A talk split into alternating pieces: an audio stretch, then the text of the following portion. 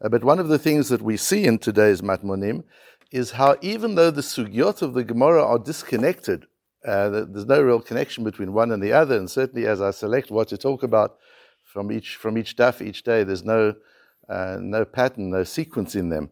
But nevertheless, when you're learning Torah at, from, at, at, a fundamental level, when you're working with the principles of Torah, things interconnect all the time. And so two days ago, we started with this idea of nikiyut, uh, of what nikiyut really means, and the Ran's idea that it's nikiyut hamachshava, to actually have purity of intent, purity of thought. We talked about the Mesilas Yeshorim's definition of what that really means and how to practice that. Uh, and then yesterday we learned about that purity of intent in making a donation. As wonderful as an act of donation is, and as charitable as it is, it also depends on the inner place from which one comes. And does one really release the donation completely and, and, and release all ownership and control over the donation as one gives it to another person? Uh, in the Mishnah that we're dealing with today, on the, the Mishnahs are on Daf Yud, uh, but the Gemara we'll be doing is on Daf Yud Aleph. Um, in the Mishnah, Abba Shaul says that the money used to build the ramp from the Beis Hamikdash to Harazetim. So if you can picture it there, the Beis Hamikdash, then there's the valley and Harazetim opposite. They built a ramp for the Para Aduma. So whenever they had a Para Aduma, which wasn't that frequently, they built a ramp, and the Para Aduma would be walked across the ramp to Harazetim, where it would be shechted and burnt.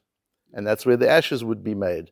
And the reason for that, there are various reasons. The one reason for that is to avoid any tumah uh, that could affect the, the, the, para or those attending to the para. So this was a, an, a ramp insulated from tumah so that they could walk the para straight from the Beis Hamikdash area, from the Azara, straight through to, to Harazetim. That ramp, the Mishnah says, could be built from public funds, from the shkalim that used to be given. Abba Shaul says no. That ramp was always paid for by the Kohen Gadol of the time. He built it. On that, so you would think uh, if, they, if they're going to pay for it themselves, then we're not so concerned. We're not worried about, about the misuse of public funds. But we see no, even if things are paid for by themselves, the Gemara has what to say. Rabbi Chanina, Amar Rabbi Chanina, Rabbi Chanina says, Shachatzit gedola haita bivnei kohanim gedolim There was a lot of shachatzit is like shachtzan. That's a modern Hebrew word, right? Shachtzan, an arrogant, ostentatious person. There was a lot of ostentation with this practice because yoter mishishim kikarei zahav ayu motziin ba שהיה כבשה של פרה עומד, ולא היה אחד בהן מוציא פרתו בכבשו של חברו, אלא סותרו ובונה אותו משלו. They used to spend 60 gold coins, 60 gold, gold bars to build that ramp. And there used to be a ramp left still from the previous one, but each Kohen Gadol wanted his name on the ramp, and so he was willing to spend of his own money um, 60 gold bars to build a new ramp in his own name, and Rabbi Hanina is very upset about that. that that's shachzanut, that's ostentation, it's arrogance, and he's, and he's very upset with it. Now, Rabbi Hanina is a, a very important character because Rabbi Hanina, we have him both in the Bavli and in the Yerushalmi. And he was, uh, so he was born in, in Babylon and he learned and he taught in Bavel and he's quoted in, in the Bavli many times.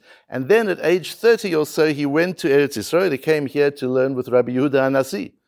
Um, so he was an important link. We've spoken in this Matmonim series several times about the importance of those people who bridged eras.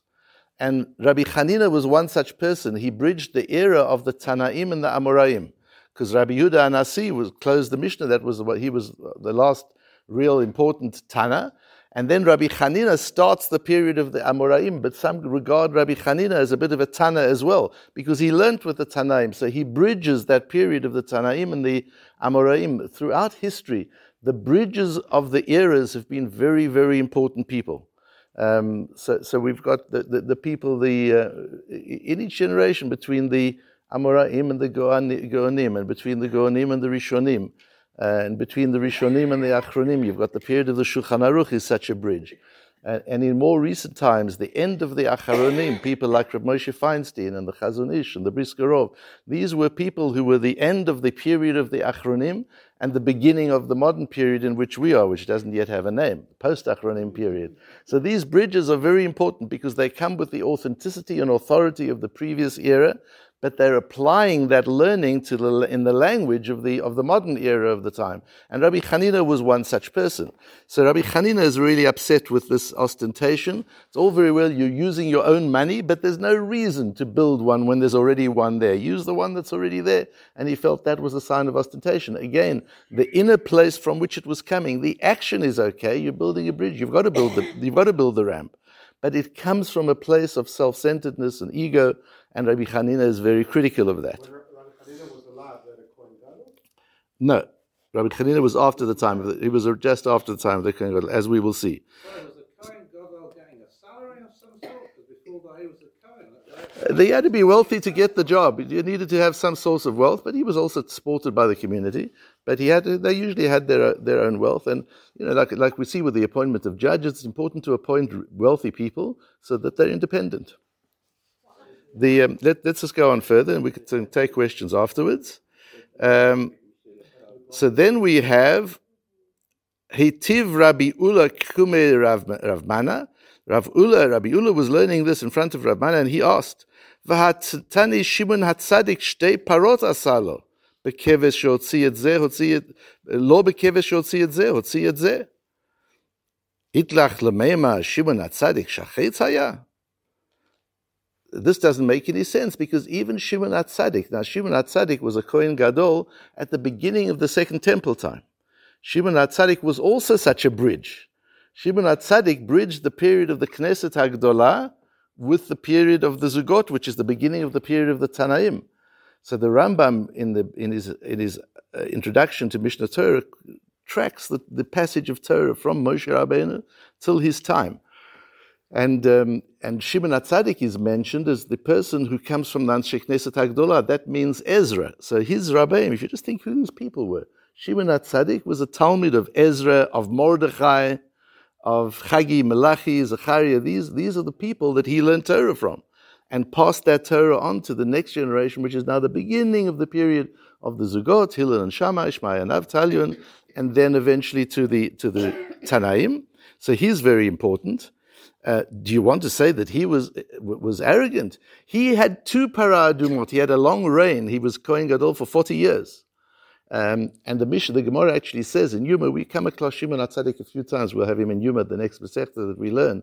Uh, the Gemara says in Yuma and Daf Tes that the first Beis HaMikdash was up for 410 years and there were 18 Kohen Kohanim Gedolim.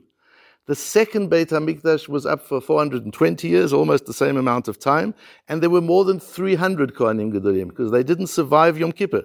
They went into the Kodesh Kadoshim and they didn't come out alive because they weren't tzaddikim. But, but the Gemara says, except for Shimon HaTzadik, who was, who was the beginning of the second temple, and he was, and he reigned for 40 years. And he was an amazing tzaddik. The Gemara records on, on Daf Lamed in, in in Yuma, many miracles that used to take place during his reign that were the same as the first temple that stopped after him. For example, on Yom Kippur, we've got the, the red thread that you put on the, uh, with the, uh, for the Seir, where we're doing, and it's supposed to turn white if the people have been forgiven. In Shimon HaTzadik's reign, every year it turned white. Thereafter, sometimes it did, sometimes it didn't. The Ner Tamid, the, the, the western menorah light, uh, that we put enough oil for it for to, to, to, last 24 hours, but it doesn't always last 24 hours. But in Shimon HaTzadik's time, it never went out.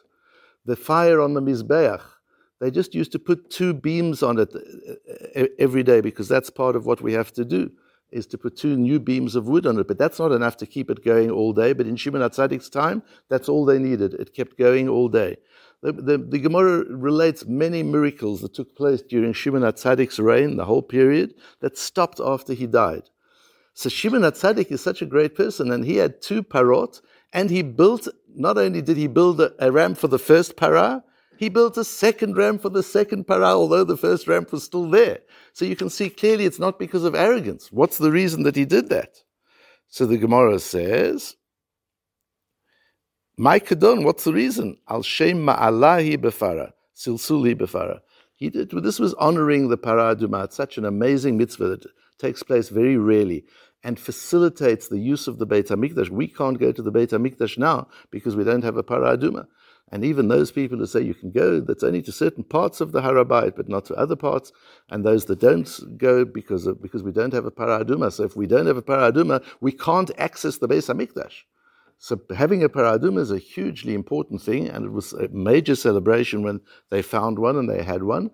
And this was in honor. This was not just, just for the laws of Tumah. It was also a way of honoring the mitzvah and being meticulous and careful about the mitzvah. And that's why Shimon HaTzadik did it, did it twice. The Gemara says there's no way to think that Shimon HaTzadik could be accused of ostentation. Shimon HaTzadik is the man, the Gemara says also in Yuma and Daf Samech Tes, there's the, the, the, famous story that the Shomronim persuaded Alexander the Great. So we get an idea of when Shimon HaTzadik was, 400 years before the Common Era. Uh, Rabbi Hanina is 200 years after the Common Era. Uh, Shimon they, the, the Shomronim persuade Alexander the Great to give them the Beis Hamikdash so that they can destroy it. Alexander the Great says, sure. They, they talked Lashon Hora about the, about the Jewish people and that they want to uh, overthrow Alexander the Great. So Alexander the Great says, fine, you can have the Beis Hamikdash, you can do what you want with it. The Jewish people hear about this. This is a terrible tragedy, and they it is just the beginning of the second of this of the second Beis Hamikdash, and they come and speak to Shimon HaTzadik about it. He's the leader. Shimon HaTzadik puts on his Bigdei Kehuna. He puts on his Kohen clothes, and the Gemara discusses was he allowed to? Was a special situation, or did he put on imitation ones, clothes, replicas of the of the Bigdei Kehuna? But he basically dressed up in his full Kohen Godel regalia, and he took the important people of Yerushalayim with him, and he set out to meet Alexander the Great. They met at a place called um, Antipatris, which is uh, Tel Afek. Do you know where Tel Afek is? Just next to um, Rosh Ayin, where, which is now a beautiful park. We, we visited it a few weeks ago. That's where they met. So Alexander the Great was going from the north of Israel to Yerushalayim uh, to witness the destruction of the Beis Hamikdash. And Shimon HaTzadik was going north to meet with Alexander the Great, and they met at that place, place at Tel Afek. And um, and Shimon and, and Alexander the Great, they, they say to him, These are the people who want to destroy your kingdom. Alexander the Great takes one look at Shimon HaTzadik and he gets off his horse and he bows down to the ground in front of Shimon HaTzadik. And his, his lieutenants are, are distraught. What are you doing? The king, Alexander the Great, you're bowing down. You don't bow to anybody. You're bowing down to this Jew? He says, whenever I go to battle, I see the image of a man and I know I'll be victorious. And this is the image I see. I see this man. This is no human being. Uh, and so he gives the Shomronim over to the Jewish people who treat them rather badly. And, and of course, nothing happens with the, with the Beis HaMikdash. Um, and you see from there the majesty of these, of, the, of these people. And it's interesting that the story is Rabbi Hanina and and uh, and Shimon HaTzadik. The one is Shimon HaTzadik. I said they're, they're both bridges.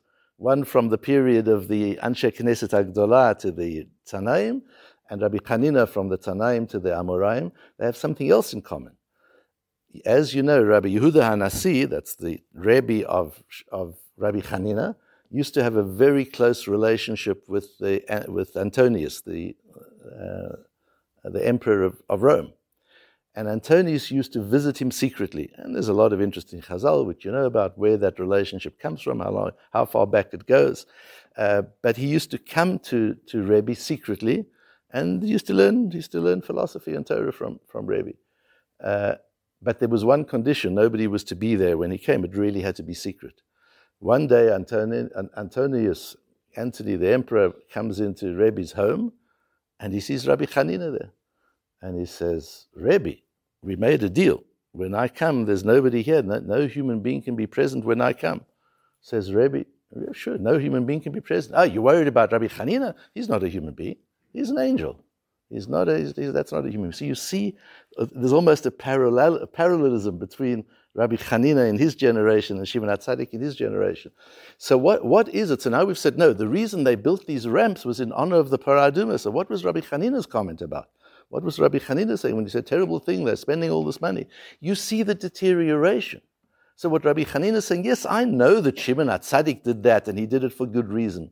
But there have been a lot of Kohanim Gedolim since that time, hundreds of them.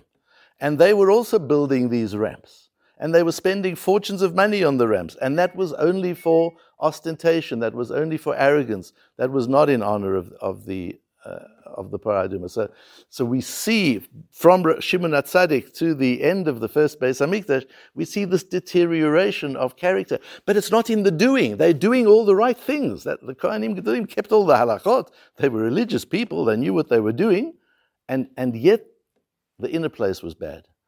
And, and we see once again this idea of nikiyut hamachshava.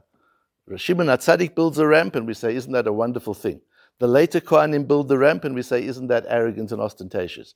It's not just what you do, it's why you do it. It is the reason, it's for what you're doing.